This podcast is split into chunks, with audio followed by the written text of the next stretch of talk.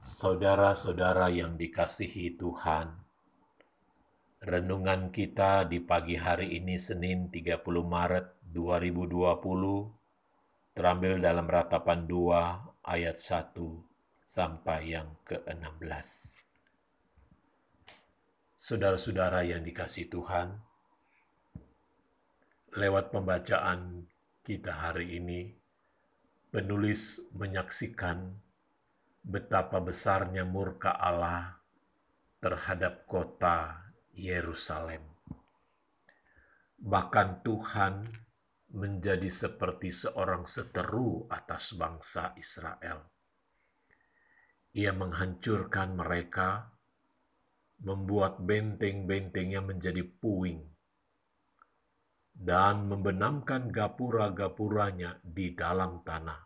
Ayat 9 Bahkan Tuhan membuang mesbahnya, meninggalkan tempat kudusnya, dan menyerahkan ke dalam tangan para seteru. Ayat yang ketujuh. Ia tidak menahan tangannya untuk menghancurkan Yerusalem. Tiada lagi keagungan Yerusalem, bahkan dikatakan keagungan Yerusalem dilemparkannya dari langit ke bumi. Demikian murka Allah terhadap kota Sion, tentunya atas dosa-dosa yang telah mereka lakukan dalam kehidupan mereka. Bapak, ibu, saudara-saudara, melihat begitu besarnya kehancuran yang terjadi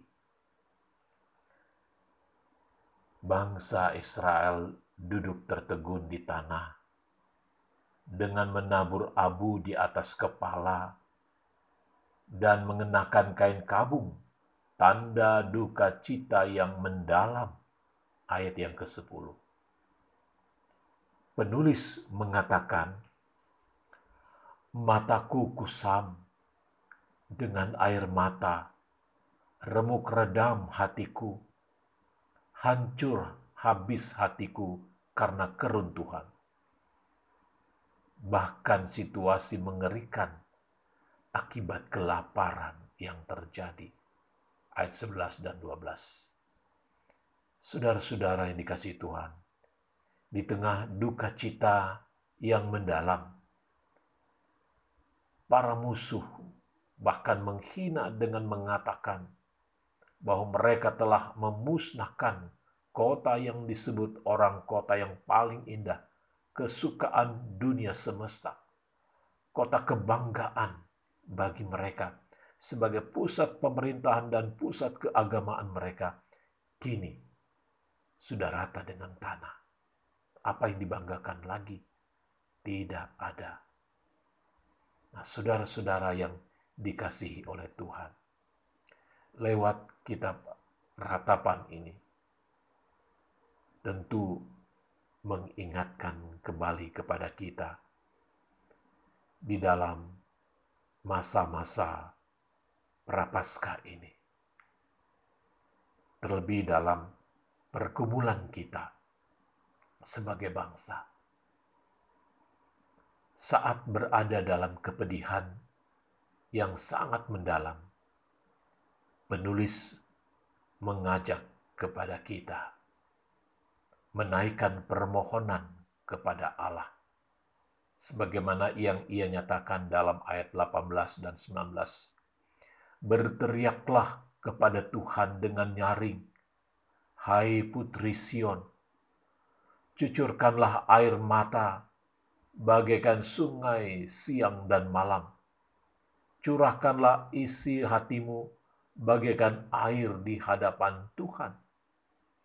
Saudara-saudara yang dikasih Tuhan, saat hidup kita mengalami kehancuran, mengalami kepedihan, mengalami kesunyian, apa yang akan kita lakukan? Apakah kita datang kepada Tuhan? atau kita mencari pertolongan lain. atau kita mencari alasan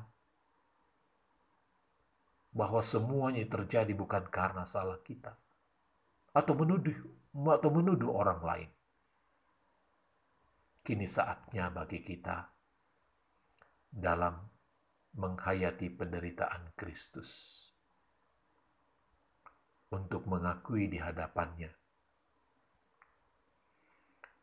atas segala dosa dan kesalahan kita, agar Tuhan boleh kembali dan datang memulihkan kita dari segala kejahatan kita.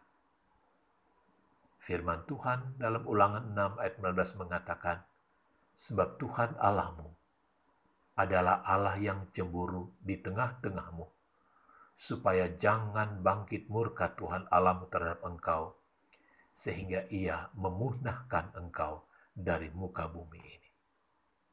Oleh karena itu, saya mengajak kepada kita untuk melakukan pertobatan massal agar kuasa Tuhan senantiasa menaungi kita, menolong kita, dan menyelamatkan kita dari murka virus corona ini. Terpujilah Kristus. Amin.